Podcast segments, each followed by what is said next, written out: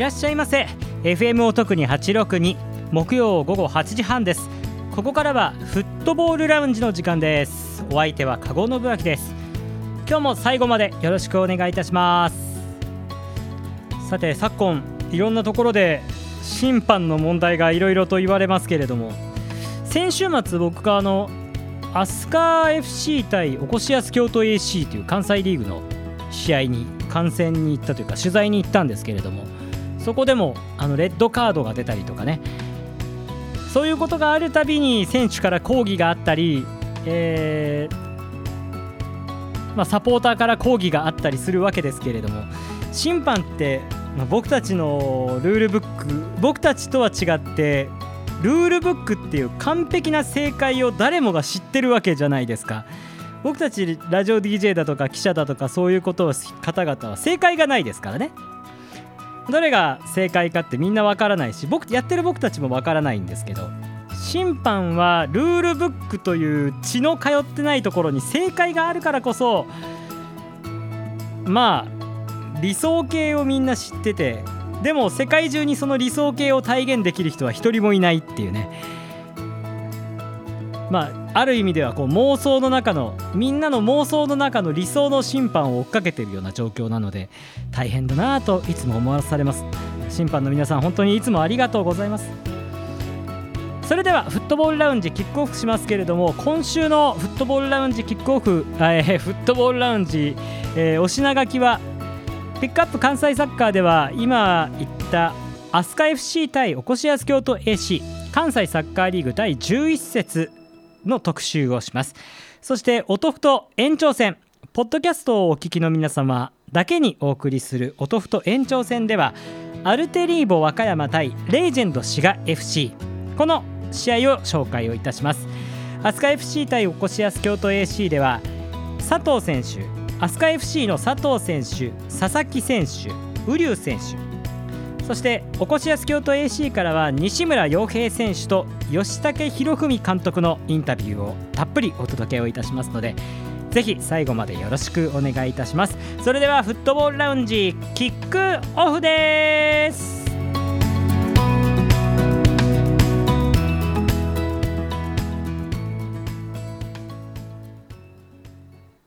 ピックアップ関西サッカー。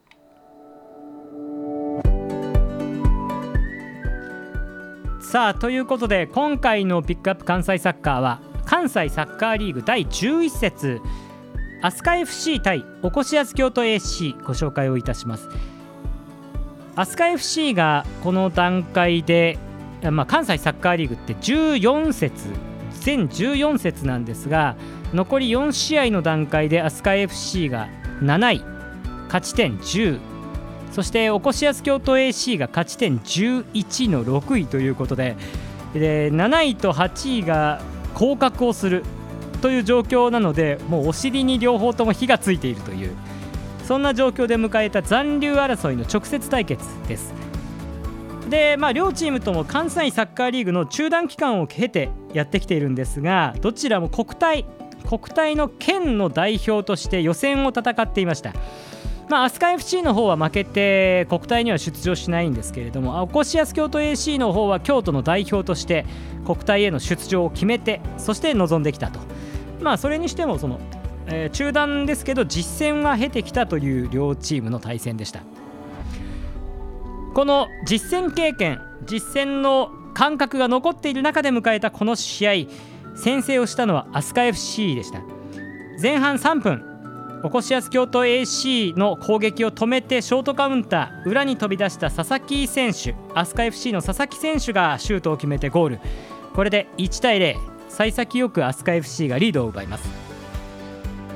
まあ飛鳥 FC は少しちょっと前線が佐々木選手と清川選手のツートップだったんですけれども比較的こうサイドの方に流れながら前からプレッシャーをかけておこしやす京都 AC のパスを回させておいて奪ってこの2人が何ていうんですかねちょっと外側から裏に狙っていくっていうような感じでしたね。でリードを奪われたおこしやす京都 AC はここから、まあ、当然仕掛けてパスを回して攻め込もうとするわけですけれども飛鳥 FC がそれを守るという展開で。そして次に試合が動いたのは40分でした。40分。今度は清川選手のパスから裏に佐々木選手が飛び出してシュート。これがまあ同じような形で飛鳥 FC に追加点が決まって2対0でした。そして2対0となってハーフタイムを迎えてそして後半またも次に試合を動かしたのは飛鳥 FC でした。53分。今度は裏に抜けた佐々木選手が 今度はじゃないです。またですね。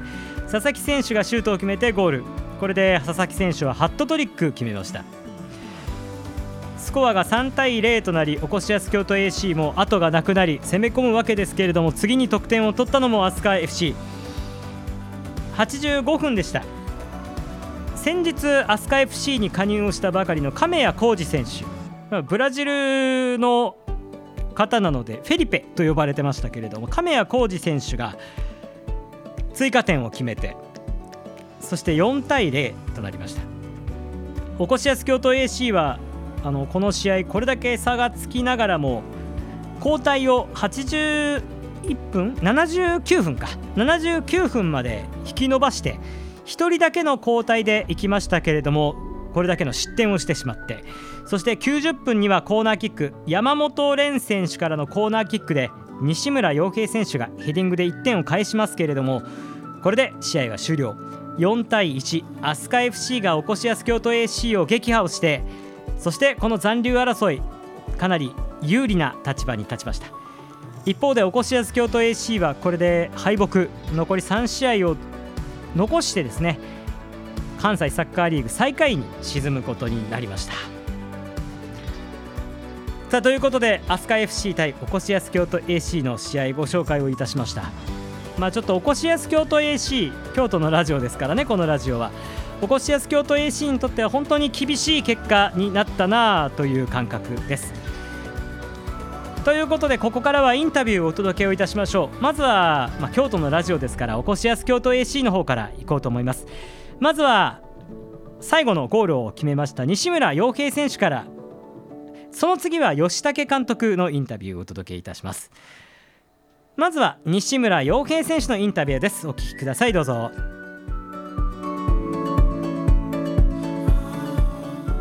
おこしやす京都 AC 西村選手にお越しいただきました。まあちょっと試合は悔しい結果になりましたけれどもまあ感想からお願いしていいですか？まあ、前期と同じような形で前半結構早い段階で失点してしまってでなかなか引いた相手を崩すことができずに逆に、まあ、こっちが前がかりになっているところを多分相手がどんどんカウンターでっていうのは、まあ、相手の狙いやったと思うんですけど、まあ、そこを崩そうっていうので練習やってきたので、まあ、そこを、まあ、自分たちの形で出せなかったっていうところと、まあ、相手のやりたいことを完全にやられてしまったなっていう試合だと思います。最初の5失点で想定が壊れてしまったというよりは想定していたのはそれなりにできたけ分かってたけれどもできなかったという感じですか？まあより、まあ、先に失点しなければ、まあ、もうちょっと、まあ、もしかしたらですけど、まあ、相手がもうちょっと前からボール取りに来てたかもしれないですけど、まあ、結構もう90分通して1回こうセットされてでこっちが攻めてるところを逆にカウンターっていうところがあったのででそこはもうちょっと、まあ、こっちのプラン的には0-0でで相手をどんどん走らせてまあ、セットプレーなり、まあ、相手が疲れてきたところを、まあ、崩すなりの、まあ、1点、2点勝負だっていうのは言ってたので、まあ、想定とはちょっと違ったっていうところなんですけど、シーズンを通してもなかなかこううまくいかない試合が続いてますけれども、どういうところがこうもうちょっとプラスしたいなとか、ここういうところをもうちょっと直したいなみたいなポイントってどこですか？うんまあ、やっぱある程度練習の時にチームとしての形はまあ、こういう形でやっていこうというのはあるんですけど、まあ、そういう部分だけをこうやってしまうと結構相手に読まれてきたりもすると思うので、まあ、よく吉武監督からも、ま、相手を見てやろうということは言われているのでもうちょっと自分が相手にされたら嫌なプレーっていうか結構ゴールに向かっていくプレーがまあ、僕自身もですけど、ちょっと、まあ、ここ最近、まあ、苦戦しているリーグ戦では少ないなっていうのは感じてるので、まあ、1回こう相手仕掛けて剥がすだったりとか、まあ、それがあるからこそ逆が空くっていう駆け引きの部分がうまくもっとできるようにならないと厳しいのかなというのを感じてますそういう点ではもう大事なそこができるかが同時に大事な残り3試合になりますし、まあ、国体もありますけれども、え、その5試合に向けてサポーターへのメッセージと意気込みで締めていただけますか、まあ、今年はだいぶ苦しい戦いが続いていて、まあ、なかなか勝ち試合っていうのを見せられてないんですけど、まあ、残りリーグ戦3週連続続きますし、まあ、残り3戦、まあ、まずは1試合1試合トーナメントの気持ちで、まあ、まずは3連勝して終えるっていうところと、まあ、あとは国体は久しぶりに京都府代表として出場する大会になるので、まあ、やっぱり京都を代表してまあ、京都のサッカーは青年男子も強いっていうところを、まあ、京都の方たちもそうですし、まあ、おこしやすのファンサポーターの方も、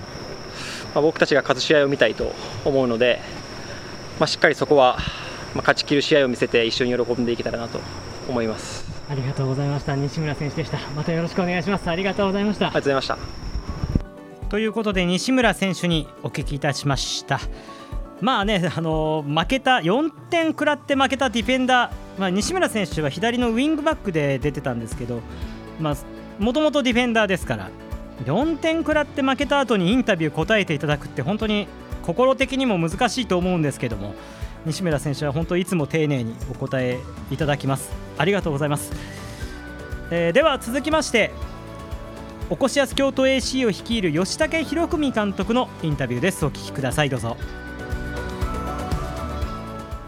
ということで、おこしやす京都 AC 吉武監督にお越しいただきました、はい、ちょっと試合は悔しい結果となりましたけれども、ね。はい、試合の感想からまずお願いしてもいいですか、まああのえーと、飛鳥さんの方がやりたいことが、まあ、やれたと、まあ、守って、えー、5ディフェンスで守って、うまく守って、カウンターをかけると、まあ、我々のミスを待って、カウンターかけるというふうな、あの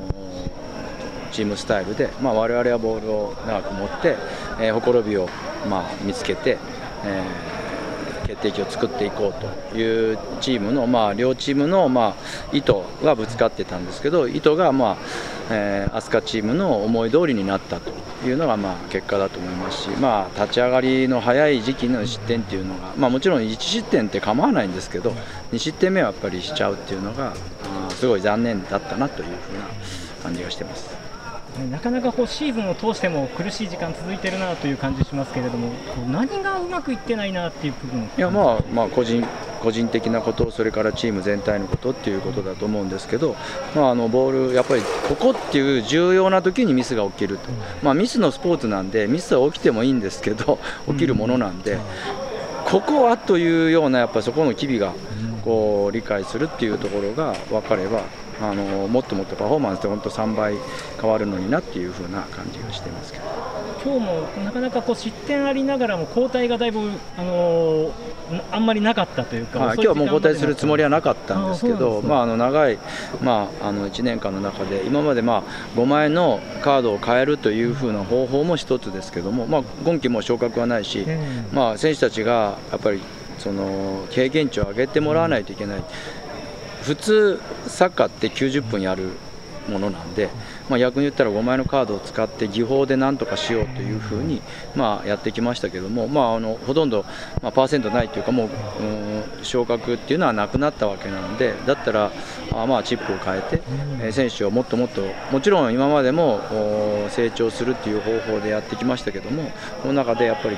90分やりきれないとやっぱり選手じゃないので。その中でちょっと戦術的な不具合があるから変えるっていうのが普通なんですけどもあ疲れたから変えるとか怪我したから変えるとかいうのは、まあ、あの不意な意味のない怪我と。まあ、イエローカードもらったから選手メンバー変えちゃうとかいうようなのっていうのは本当の姿じゃないと思うので、まあ、そういう意味で今日は、まあ、あの最初のスターティングメンバーでやりきるつもりで。長期的な目線まあ長期っていうか、まあね、そんなにそんなに長くはないですけども、はい、この1年間の中でということで、一度もそういう、うん、何、うん、交代メンバーなしの経験したことないっていうのも問題だと思う。うん。ありがとうございます、まあ、残り3試合残留争いと、あとは国体もありますけれども、はい。そちらに向けて、えー、意気込みとここから大事になることをおおなんか踏んでる ちょっと後ろで事故が起こりましたけれどもちょっと離れてじゃあ改めてちょはいっと離れて、あのまあ残留ということで残り3試合っていうのは、まあ、前回も言いましたけど1年間通して最後の3試合でいいゲームをできるようにということでやってきましたので今までトレーニングしてきたこととかミーティングしてきたこと彼らが成長した姿を3試合にまあ思う存分ぶつけてもらってそれでもうまくいかなかったらそれはしょうがないと。今日の試合でもやっぱりやろうとしないというのが一番問題でもっともっと練習トレーニングしたことをやってほしいなというふうに、まあ、思っていますそれからあの国体がなければもうシーズン終わりという感じだったんですけども、まあ、全国規模の、まあ、全国大会とかを体験するとそういうこうちょっとピリッとした中でやることがまたあの彼らの成長につながると思いますしすごく楽しみにしているところです。ありがとうございました、吉田監督です。ここからもよろしくお願いします。はいありがとうございました。えーちなみにあの途中で事故が起こったっていうのは後ろで飛鳥 FC のハイエースがあのなんかのねフレームをガツンと踏みつけてべっこべこにしたというそういう事故が起こったので一旦ちょっと離れてインタビュー再開をしたというやつです。ということで、まあ、あのおこしやす京都 AC は相当苦しい状況になったなというところですけれども、まあまあまた、えー次を見越してというような動きも吉武監督はしていたということでまたここから重要になってきますね。おこしやす京都 AC は9月3日アルテリーボ和歌山と対戦です。竹菱スタジアム京都で、えー18時からキックオフです。よろしくお願いします。では続きまして飛鳥 FC の方行きましょう。まずは飛鳥 FC ハットトリックを決めた佐々木浩太選手のインタビューです。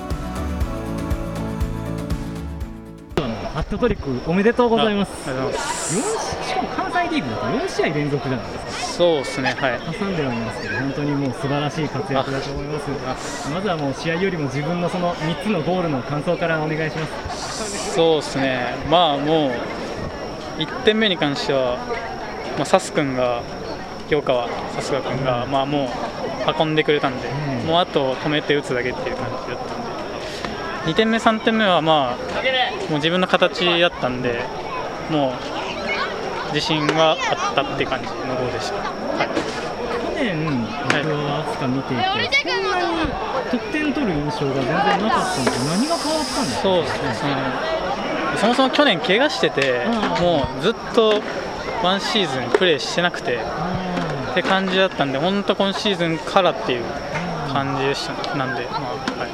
ゆっくり直してもう本調子に戻ってここに合わせた。そうですねまあ。はい。じゃあ本当に大事な時にもう調子が上がってきたみたいな、チームも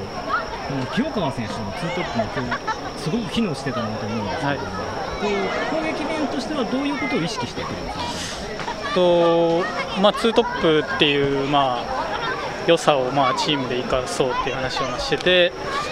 なのでまあ取った時にその前2枚残してるんでそこで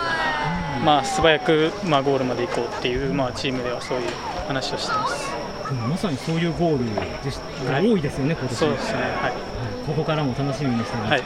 まあ、残り3試合、残留争い、あと、まあ、前者もありますけれど、はいそちらに向けて意気込みとサポーターへのメッセージを締めてもらいますとまあ、やっぱり降格っていうのは絶対したらいけないことだと思うんで、まあ自分のできることをしっかりやって、とまあ、残留目指して頑張りたいと思います。ありがとうございます、はい。佐々木選手のインタビューお届けをいたしました。あんまり印象なかったと思ったら怪我してたんですってね。復活おめでとうございますでは続きましてゴールキーパーとして非常にいい活躍見せました佐藤選手にお話を伺いましたので佐藤選手にもインタビューもお聞きください。佐藤唯斗選手。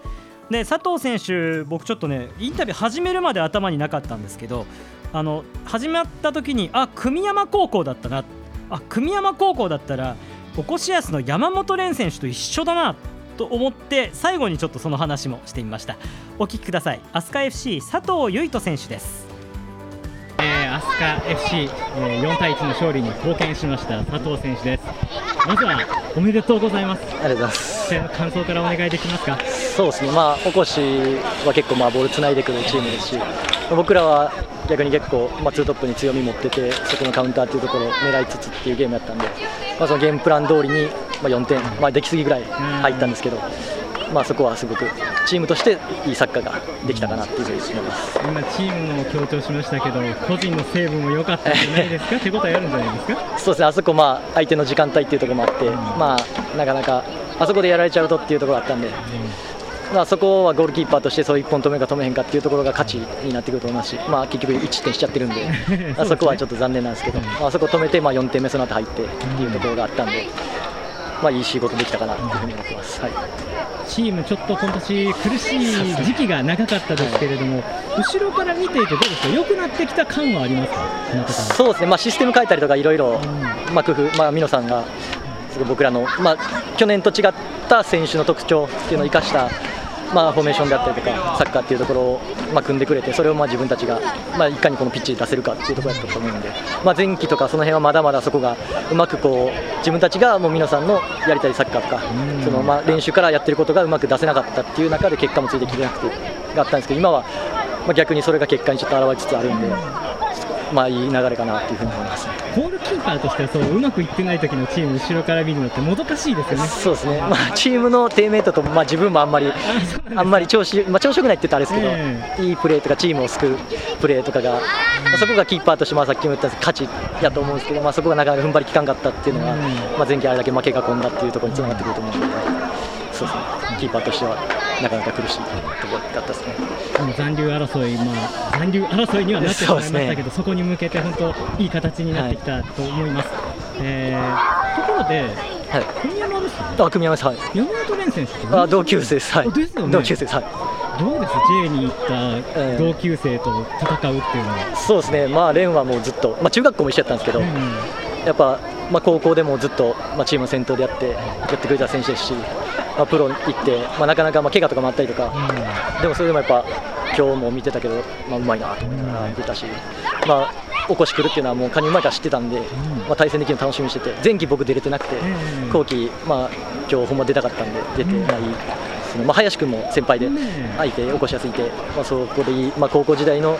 人と同じピッチで社会人になってもできるっていうのは本当幸せだなっていうのを思いましたね。コーナーキックから1回やられたんで、勝ったか負けたかどうですか、いや負けましたね、アシストされちゃってるんでね、結果、まあ、あいつのシュート止めれてたら勝ったって言うんですけど、なかなかそんなシーンもなく、じゃあ、次ですね、外そうですね、また、じゃあ、えー、と3試合はい残ってますけれども、そちらに向けて意気込みとサポーターへのメッセージ、お願いします。はいまあ、残り3試合、まあ、ほんまに全部勝つしかないと思ってますし、まあ、全てが決勝戦っていう、まあ、ありきたりな言葉ですけど、それがあると思いますし、まあ、後ろはしっかり守って、まあ、前は攻撃してくれてっていうチームとして、まあ、3試合全部勝ったらいいなと思いますし、まあ、あとは今年全社もあるんで、サポーターの人方々には、まあ、あとまあさっきも話したんですけど、貸し陸でもう1試合あるし、まあ、ほんまに声援ってすごい力になるんで。まあ、自分たちがこうサッカーやってる意味とか、まあ、社会人では仕事してまでやってる意味っていうところをサポーターにプレー通してピッチ上で伝えれたらいいなと思います。はいありがとうございます佐藤選手でした。ありがとうございましたお疲れ様でした。おめでとうございます。佐藤唯斗選手です。まあ組山高校ですから林選手も確かにそうでしたね。えーということで、えー、飛鳥 FC ゴールキーパー佐藤唯斗選手のインタビューでした。ではちょっと時間少なくなっちゃったんですけどおこしやす京都 AC から2年前に飛鳥 FC に移籍してこの試合でも勝利に貢献した瓜生光大選手のインタビューお聞きください。どうぞ。終わったら帰れるところで呼んでしまいましたけれども瓜生選手です。お疲れ様でしたあお疲れ様です。まずはもう今日4対1の勝利おめでとうございます。あありがとうございます。感想からお願いできますか？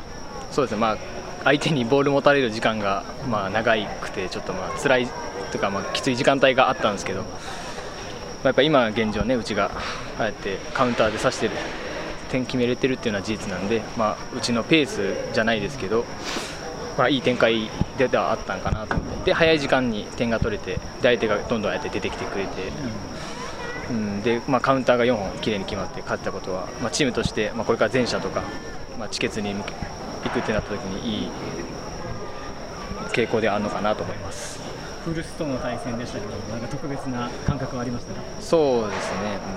うん。まあ、去年からまあ何回か去年から合わせて4回目で3勝1敗、まあ、やっぱね、お世話になったクラブの分やっぱ勝ちたいっていう気持ちは、まあ、誰よりもやっぱ強いものがあるし、うん、やっぱ嬉し嬉しいですね。今年やっぱり飛鳥ちょっと苦しい時間あったなっていう感じするんですけど、はい、まあ、システムの4から3に変わったような気がしますね、はい、ウリュ選手としてはこのチームの変化みたいなのはどういうふうに感じてらっしゃるそうですね、まあ、まあ、システム変化、まあ、ちょっと相手がやっぱうち宮部監督来て3年目ってことでやっぱ相手もやっぱ、ね、慣れてきてそうやったらやっぱりずっと4 4-2-3-1みたいな感じでやってたんですけど、まあ、相手も慣れてきてあえてちょっとねまあ、対応してくる感じで中でもああやって3にして、まあ、みんなが対,、ね、対応していけてるのはいい傾向であるし、まあ、今日途中から4になったんですけどああいう中でもやっぱ4になってもチーム全体でああやってやることが、うん、決ま分かみんな自分の役割が分かってるっていうのはいい傾向なのかなと思います、ね、ややり方がいろいろ取れるようにそうですね。またここからも楽しみにしています。残り3試合とあとは全試合ですね。そうですね、はい、そちらに向けてサポーターとサポーターにメッセージと意気込みお願いいたします。そうですね。まあまあ、僕たちはまあ優勝リーグを、ね、優勝するっていうのはちょっともう厳しい状態ではあるんですけどまだ上位にね、まあ、やっぱ点差勝ち点がやっぱ詰まってるんで、上位に食い込んでいけるチャンスはあるんで、まあ、ここ残り3試合勝てるようにしっかり準備してそしてまあ全社出れる、まあ、初出場であるんですけど、まあ、チーム一丸となって勝って、まあ、3, 位3位以内に入って地決に出るようにまあ頑張るんで、まあ、応援よろしくお願いします。ありがとうございました。お久しぶりです、はい、ウリュウ選手でした。お疲れ様でした。ありがとうございました。お疲れ様でした。早く帰ってお休みください。お疲れ様でした。はい、ウリュウ選手はねいつもあの僕がインタビュー申し込むとあのなんで俺なんですかって言うんですけど。でもね僕ウリュウ選手好きなんですよ。本当に。はい、あのウリュウ選手応援してます。またよろしくお願いいたします。ということで番組もう残り1分切ってしまいました。飛鳥 FC は来週はえー、っとチェントコーレ播磨との試合が9月2日に日岡山公園であります。そちらの方もよろしくお願いします。兵庫県ですけどね。さあということでまああの番組はこれでエンディングあともう30秒しかないんですけれどもこの後ポッドキャストの方には音ふと延長戦としてアルテリーボ和歌山対レジェンド滋賀 FC の試合を特集いたしますということでポッドキャストの方はここからも続いてそして番組の方はまた来週この時間木曜日8時半にお会いをいたしましょう。加護信明でした。バイバイ。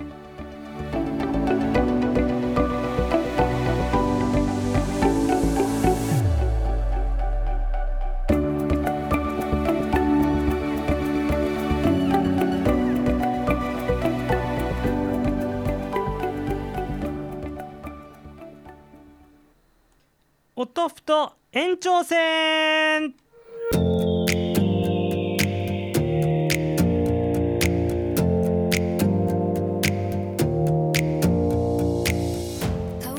さてポッドキャストをお聞きの皆様独自の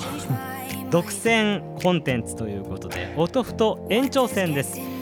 延長戦の方では関西サッカーリーグ第11節優勝争いおこしやす京都 AC 対飛鳥 FC は残留争いでしたけれどもこちらの方はもうれっきとした優勝争い。アルテリーボ和歌山対レイジェンド滋賀 FC の試合をご紹介をいたします。この両チームは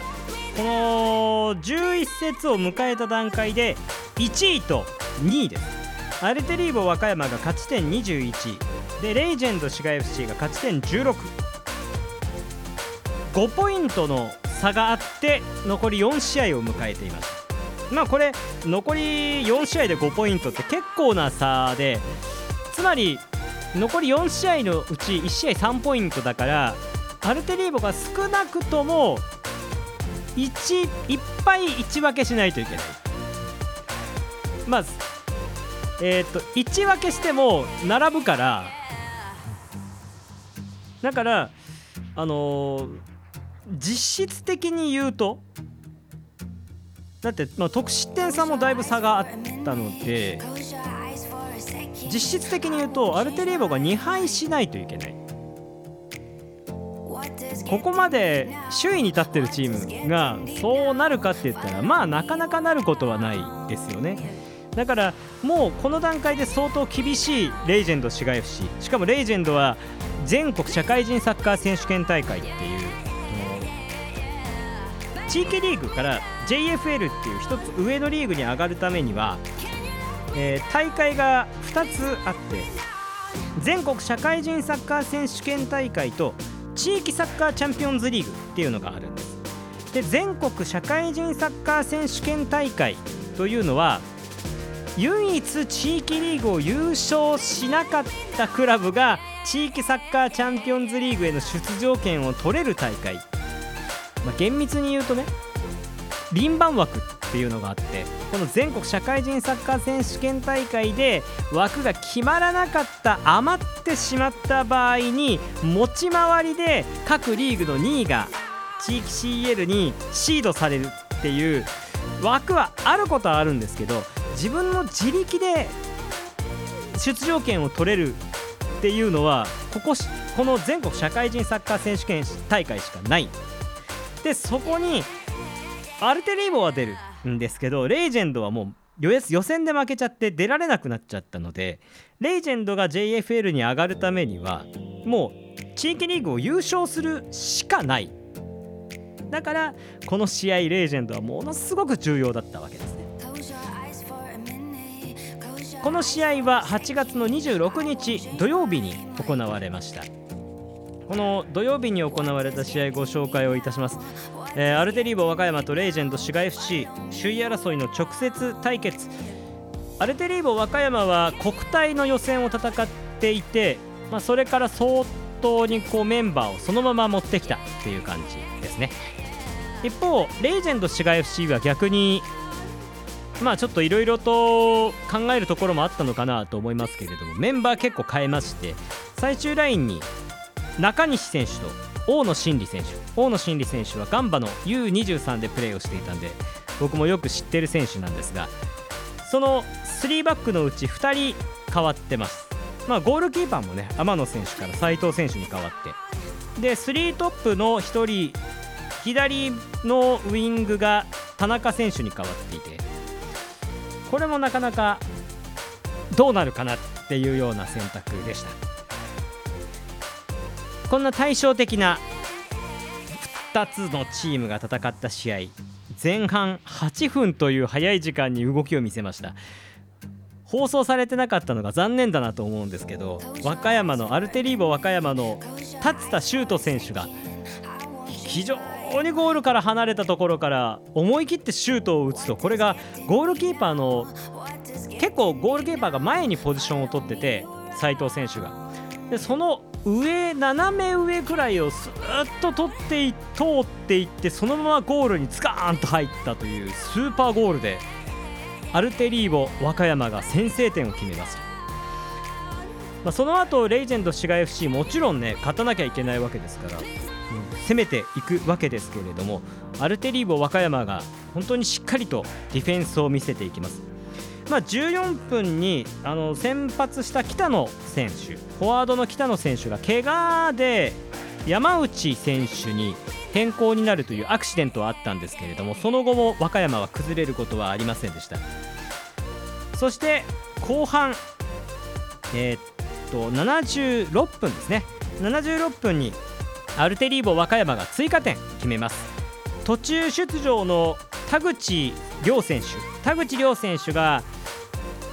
フィールドの右にカウンターで抜け出して1人ドリブルで外して裏に抜けておそらくシュートだろうなっていう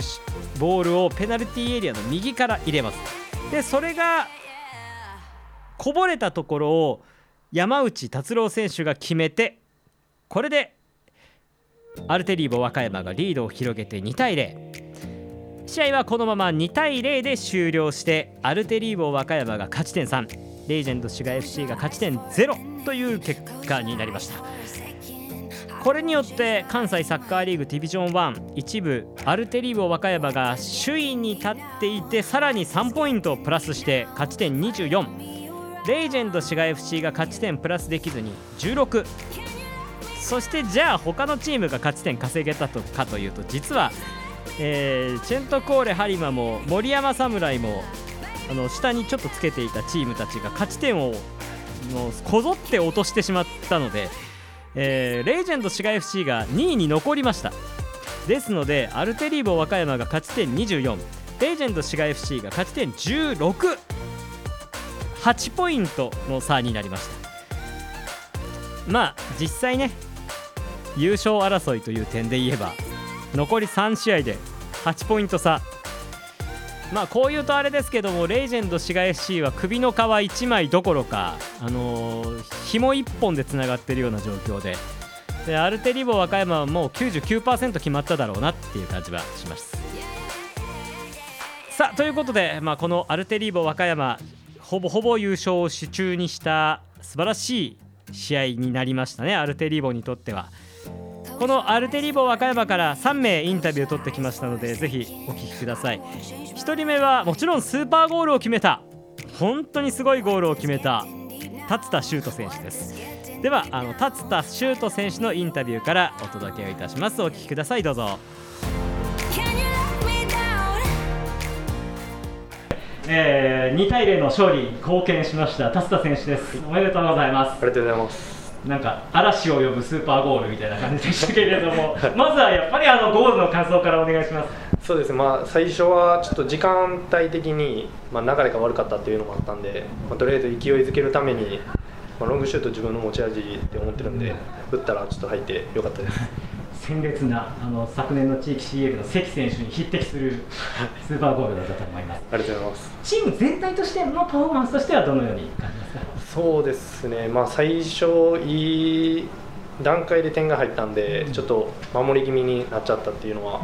まあ、反省する部分部分かなって思ったんですけど、まあ、後半も追加点しっかり入れれて、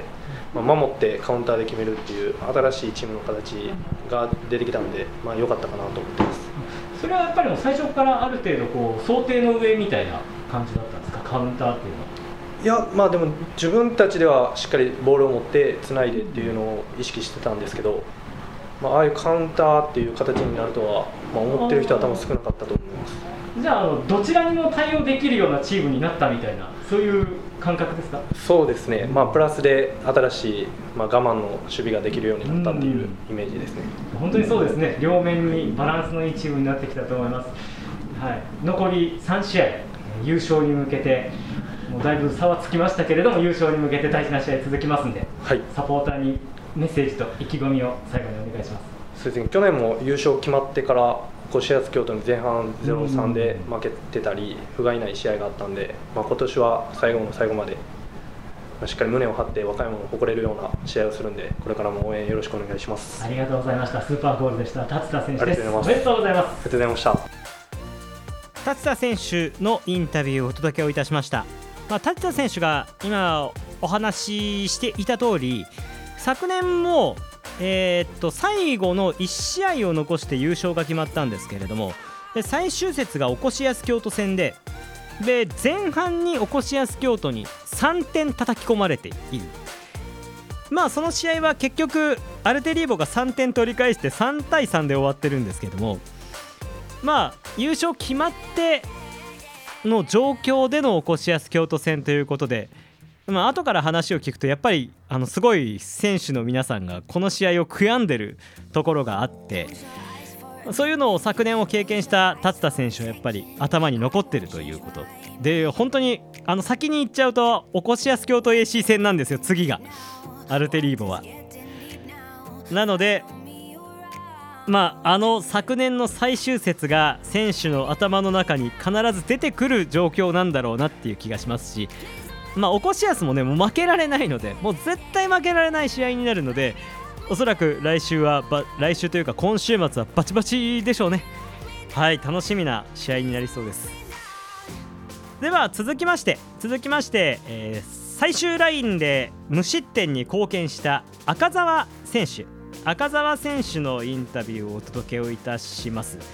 えーっとね赤澤選手はですねちょっとの面白いところというと大阪産業大学の出身なんですね。昨年まで大阪産業大学にいたんですけれども大阪産業大学の先輩がですねアルテリーボ和歌山は多くて、えーそういうまあ馴染みやすさみたいな赤澤選手ねあのキャラクター的にも僕大学時代に何度か見たことあってあなんかキャラクター的に面白いなっていう選手だったんでまあどういう風に馴染んでるのかなっていうのも含めてそういうのも聞いてみました。ということで赤澤大志選手のインタビューです。お聞きくださいどうぞ。えー、赤澤選手にお越しいただきました、はい。まずは0対2の勝利2対0ですね。あそうですね。はい、えー勝利おめでとうございます。ありがとうございます。まずは試合の感想からお願いします。そうですね、まあえー、と相手もあの2位のチームでで、相手のチーム自体はあの全国の社会人サッカー大会にはあの出場できなかったんで、もうチケット出るにはあのリーグ優勝するしかないっていう多分形だと思うんで、相手チームも、あのすごい勢いを持って来る相手っていうのは分かってたんで、まあ、今週1週間、しっかりチーム全体であの準備して、対策もして。っていうのがしっかりあの試合の形として出たんじゃないかなと思うんで、まあ、すごいチーム全員であの勝ち取った勝利かなって思ってます。ディフェンス面もすげげえ安定してんなと思いましたけどどうあですか？そうですかね、あのまあ、あの横にいつもいてくれる4番のあのきあの山田大山田選手とか、僕の左側の13番の吉谷選手もすごい足も速くて、もうすごいカバーリングとかもしてくれるんで、もう僕は自分の強みであるヘディングとか、前にこうガッと強くいくってところを、まあ、前面に出させてもらえる環境かなっていうふうには思うんで、すごい助かりながらあの声かけてやれてるんで、まあ、後ろもしっかりそういう面では安定してたんかなっていうふうには思います。あのまあ、赤澤選手は前半戦あんま出てなかったような気がするんです。そうですね。あの開幕はちょっと2試合あの出させてもらったんですけど、ちょっとけ怪我とかもあってうん、それでちょっと当分あの出ずにやらせてもらってて、チームの守備がそこそこうまくいってる中で少し休んで入るのって結構大変じゃなかったですか？そうですね、まあ、大変やったは大変やったんですけども、自分の得意なプレーとか、できないプレーっていうのを、もうしっかりチームの全員に声をかけてやって、っていう、もうそれだけかなっていうふうには思ってたんで、まあ、もう難しいというよりかは、もうもうみんなの。やるサッカーに僕も声を出してかけて、もうこうしたいよああしたいよっていうのはずっともう練習の時から伝えながらできてたんで、まあ結構すんなり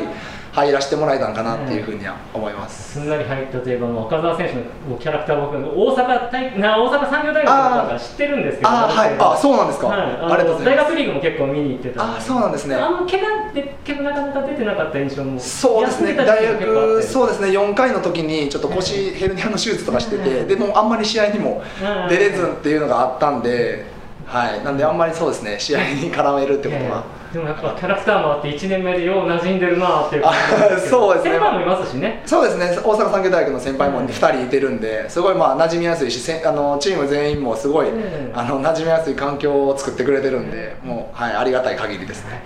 ありがとうございます、えーまたあー優勝に向けて残り3試合、えー続いていきますけれどもそちらに向けて意気込みとサポーターへのメッセージお願いできますか？あはい。えっとまあチームとしても個人としてももうやることは決まっててもうしっかりと勝ち切るところだけだと思うし、まあ、今、えっと、チームも最小失点リーグ最小失点でできてると思うんでそれをそのまま継続してしっかり全試合無失点であと3試合勝つだけだと思うんでまたサポーターの皆さんも、えっと、応援の方よろしくお願いします。ありがとうございました。赤澤選手でした、おめでとうございます。ありがとうございます。はい。赤澤選手の先輩はあのー国防優也選手とあとここからインタビューをお送りする山内達郎選手ですね。山内選手は昨年までミーオ琵琶湖市があの我がレイラック市街 FC の前身ですけれどもそちらの方に所属をしていて JFL を経験して今年からアルテリーボっていうキャリアです。まあ同じクラブにね同じ大学の出身者がいるって多分入りやすいと思うんですよ。話のきっかけが絶対できるじゃないですか。やっぱりあの第第1回目みたいなあの会う時になんか共通項があるっていうのが、まあ、僕たちインタビュアーをする場合もやっぱりそういうものをきっかけにすることが多いのでまあ、同じ学校だったり同じ地域の人だったり同じ場所で育ったとかそういうことがあるともう全然違うだろうなっていうのも感じますし、まあ、赤澤選手がすぐに馴染んだのもそういう影響はあるんじゃないかなっていう気がしました。まあ、当然ね赤澤選手の今お話聞いて分かる通りキャラクターが 赤澤選手は面白いんで、まあ、それももちろんあると思いますけどね。じゃあということで続いては決勝点を決めたいや決勝点じゃないよ。決勝点を立てた選手ですからね。2点目を決めた山内達郎選手のインタビューお届けをいたします。もちろん山内選手は JFL を経験した身ですからそこに至るまでにアルテリーボもそこの壁にだいぶ阻まれてきたチームですからそこに至るまでに何が必要だと思いますかっていうことも含めてお話をいただきました。ではお聞きください。山内達郎選手のインタビューです。であそうだ言い忘れましたけどもう音楽止まっちゃってあれですけどこのアルテリーボ和歌山とレジェンド滋賀 FC の試合が終わった瞬間にものすごい雷雨でもうあのなんていうんですかね雷の光がちょっと音楽かけようか。雷の光がスタジアムの横にバチーンと見えるくらい。多分僕とか選手の皆さんとかスタッフの皆さんは倉庫とかに入っていたんですけどサポーターの皆さんはねもっと怖かったと思うくらいの雨と雷だったんです。でその中で山内選手のインタビューをそれがちょっと止んだところで山内選手のインタビューをしたっていうことを前提に聞いてください。ではということで山内達郎選手のインタビューです。の初めましてになります。はいよろしくお願いいたします,、はいということでではインタビュースタートさせていただきます、アルテリーボ和歌山、えー2対0の勝利に貢献するゴールも決めました山内選手です。まずはお疲れ様でした。お疲れ様です。はい。試合の感想からお願いしてもいいですか？いや雨降って雷なんで もう帰った方がいいと思います。いや本当ですね、はい。そのはい皆さんあのその中でもファンの方々が応援してくれたので、えー本当に素晴らしい勝利だったと思いますけれども、はい。プレーに試合のチームの内容プレーの内容としてはいかがでしたか？チームのプレーの内容としてはやっぱ JFL に上がることが目的で、あの関西リーグ取るっていうことは一個の通過点というふうに僕は思ってるので、まあ、なんかここ勝つためにみたいなのじゃなくて、結局、帰結で何ができるかってところなので、こういう緊張感勝てばもうほぼ優勝っていうこの試合でどれだけ楽しめるかっていうのが僕の中で、まあ、大事なところだったと思うので。まあ焦るな焦るなと楽しめとやった感じが良かったのかなとは思います。はい、JFL を経験したからこその見方かなと思うんですけどそこからどういうものをプラスするのが必要かなというのは感じますか？どういうものをプラスすると JFL に届くのか。JFL に行くにはあの行き当たりばったりでは確実性の部分でやっぱり難しいと思うので、あの去年のち上がった沖縄も浦安の方も、やっぱり、あの我慢できるところと、自分らの時間にするところそこをしっかりやってたので怖がらずに、で JFL に上がるとやっぱり自分らの時間をどれだけ増やせるかっていうチームがやっぱ強いのであそういうふうに持っていかないと結果的に難しくなるんではないかなと、はい。思うので。い。や本当にあのその経験がチームにいいものをもたらすんじゃないかと思います。はい。あとあのチームとの今年のチームを見ると途中出場からの山内選手のプレーはい。すごく効いてると思うんですけど、どういうところにこう気をつけてというか去年そういうところが、まあ、あの和歌山になかなかなかった部分かなと思うのでどういうところをプラスしようと思ってプレーされてますか？いやあのー途中から出たくて出てるまあそりゃそうなんですよね。でも途中から出ることが多いので、うん。その中であのー何かしてやろうっていうその欲っていうのは、やっぱり途中から出てる選手が持って出ないと難しいので例えばミスしたとしても、ミスすんなよって言葉に対して、僕は黙っとけっていう感覚でやってるので まあそれがいい意味で強気な姿勢でやれてるのかなと思うんですけど実際流れが変わってるかどうかは、えあの手応えがある試合もあれば、まあちょっとあのブレーキになっちゃったなっていう試合もあるんですけど、まあ、でもどっちに転んでも、まあ、やることやってるのでっていうメンタリティーでやってますね。はい。あのすごく僕は効いてると思います。あの優勝に向けて残り3試合、えーそこに向けて意気込みとサポーターへのメッセージお願いします。まあ雷なので今日は早く帰りましょう。そうですね。はい皆さん無事に帰ってください。ありがとうございました。山内選手でした。お疲れ様です。はい、ありがとうございます。さあということで山内お茶目な山内選手のインタビューでした本当にすごい雷だったんですよもう山内選手のインタビューの前もうバリバリバリバリ音が鳴ってるような状況だったんでねそれにしてもあの山内選手あれですね坂本選手ミーオのサポーターミーオで長くプレーをされていた坂本選手と喋りがすごく似てますよね キャラクターがねということで、まあ、山内選手に、まあ、アルテリーボの現状だとかあとは JFL に上がるために JFL で戦うために必要なことは何ですかっていうところもなかなか面白い話だったんじゃないかなと思います。ということでアルテリーボ和歌山が、まあ、勝ち点8の差を2位につけて優勝に近づいたというゲームでした。まあ、関西サッカーリーグはもう正直に僕も正直に言ってこれでほぼほぼ優勝は決定だと思います来週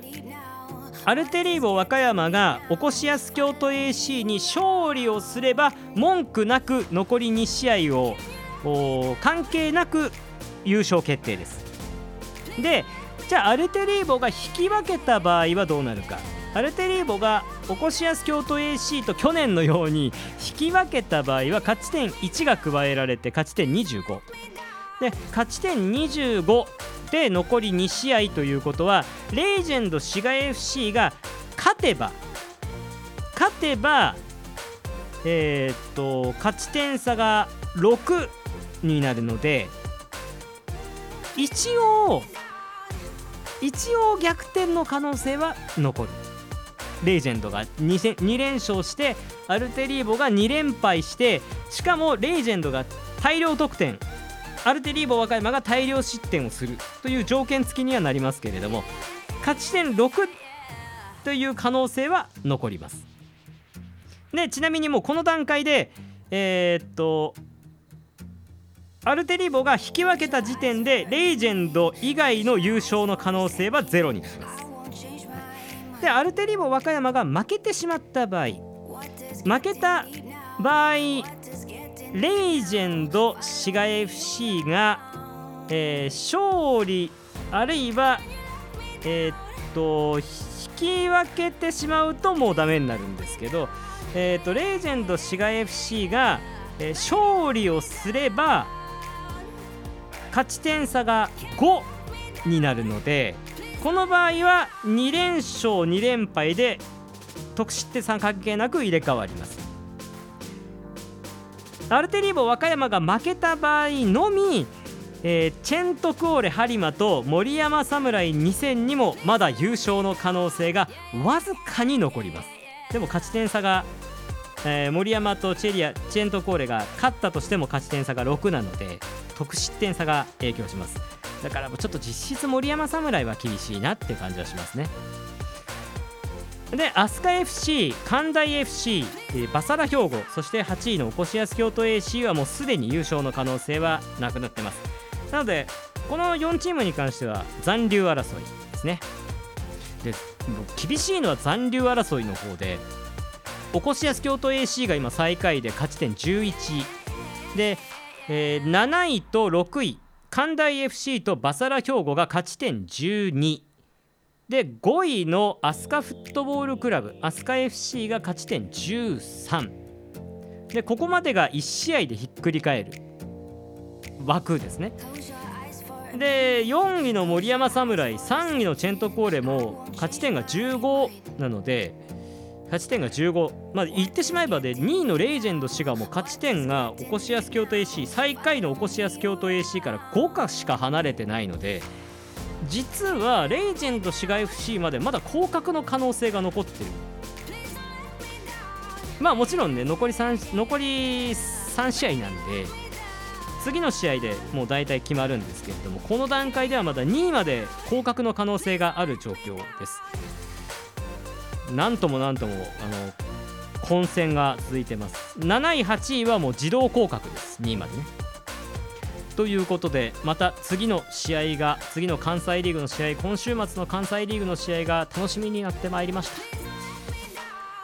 僕はですねこの今週末の試合また関西リーグの方のねレイラック滋賀 FC がですね東京での試合なので東京じゃないな浦安だ。浦安は千葉だ。東京ディズニーランドありますけどね。浦安とのアウェーゲームなので僕はちょっとさすがに東京までは行けない関東まで行けないので、えーこの関西リーグの方を取材したいと思います。で関大 FC2008 対森山侍2000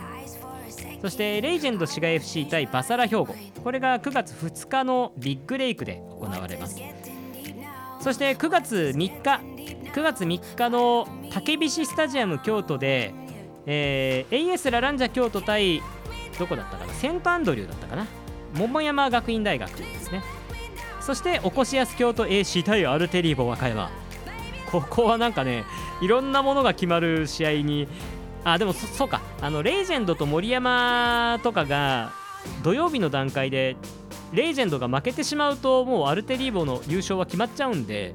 レジェンドにはなんとかね土曜日に一矢報いてほしいなと思いますけどね、えー3日おこしやす京都 AC 対アルテリーボ和歌山。そしてセントアンドリュー対 AS ラランジャ京都。こちらが竹菱スタジアム京都でありますのでぜひぜひそちらの方もよろしくお願いいたします。そしてもちろん JFL が今週末再開されます。レイラック滋賀 FC は今申し上げた通りに浦安。ブレイオベッカ浦安とのアウェーゲームです。ついになんか再開されるなと。いろいろ9人もの新戦力を加えて再出発を遂げるレイラック滋賀 FC がどんなサッカーを見せるのかまた注目してほしいなと思います、えー9月3日の15時からキックオフです。で、えー関西で言えば FC ティアモ枚方が2日の14時半から高知ユナイテッド SC との試合です。天皇杯で旋風を巻き起こした高知ユナイテッド SC が関西にやってきます。9月2日の14時半から J グリーンのメインスタジアムあの観客席があって天然芝のねの布で周りが覆われているところです。はいそちらの方もぜひよろしくお願いいたします。さあということでそろそろ1時間になりますのでこの音ふと延長戦もエンディングの時間となりました。来週もこの関西フットボールラウンジそして FM お得にフットボールラウンジ放送いたしますのでラジオの方では木曜日8時半から午後8時半からそしてポッドキャストはこのラジオ放送が終わり次第更新しますのでぜひぜひお聞きください。次回は1時間どころじゃないでしょうね。4試合やるんだもん。また豪華な関西フットボール関西サッカーリーグ特集クライマックス特集ですかね。もしかしたら優勝特集になるかもしれないですけど。優勝決まったらなんかもっとねいろいろとお話聞く機会になるかもしれないですね。さあということで、えー今週も最後までお聞きいただきましてありがとうございました。関西フットボールラウンジまた来週お会いをいたしましょう。加護信明でした。バイバイ。I won't change my mind. What does getting deep now? What does getting deep now?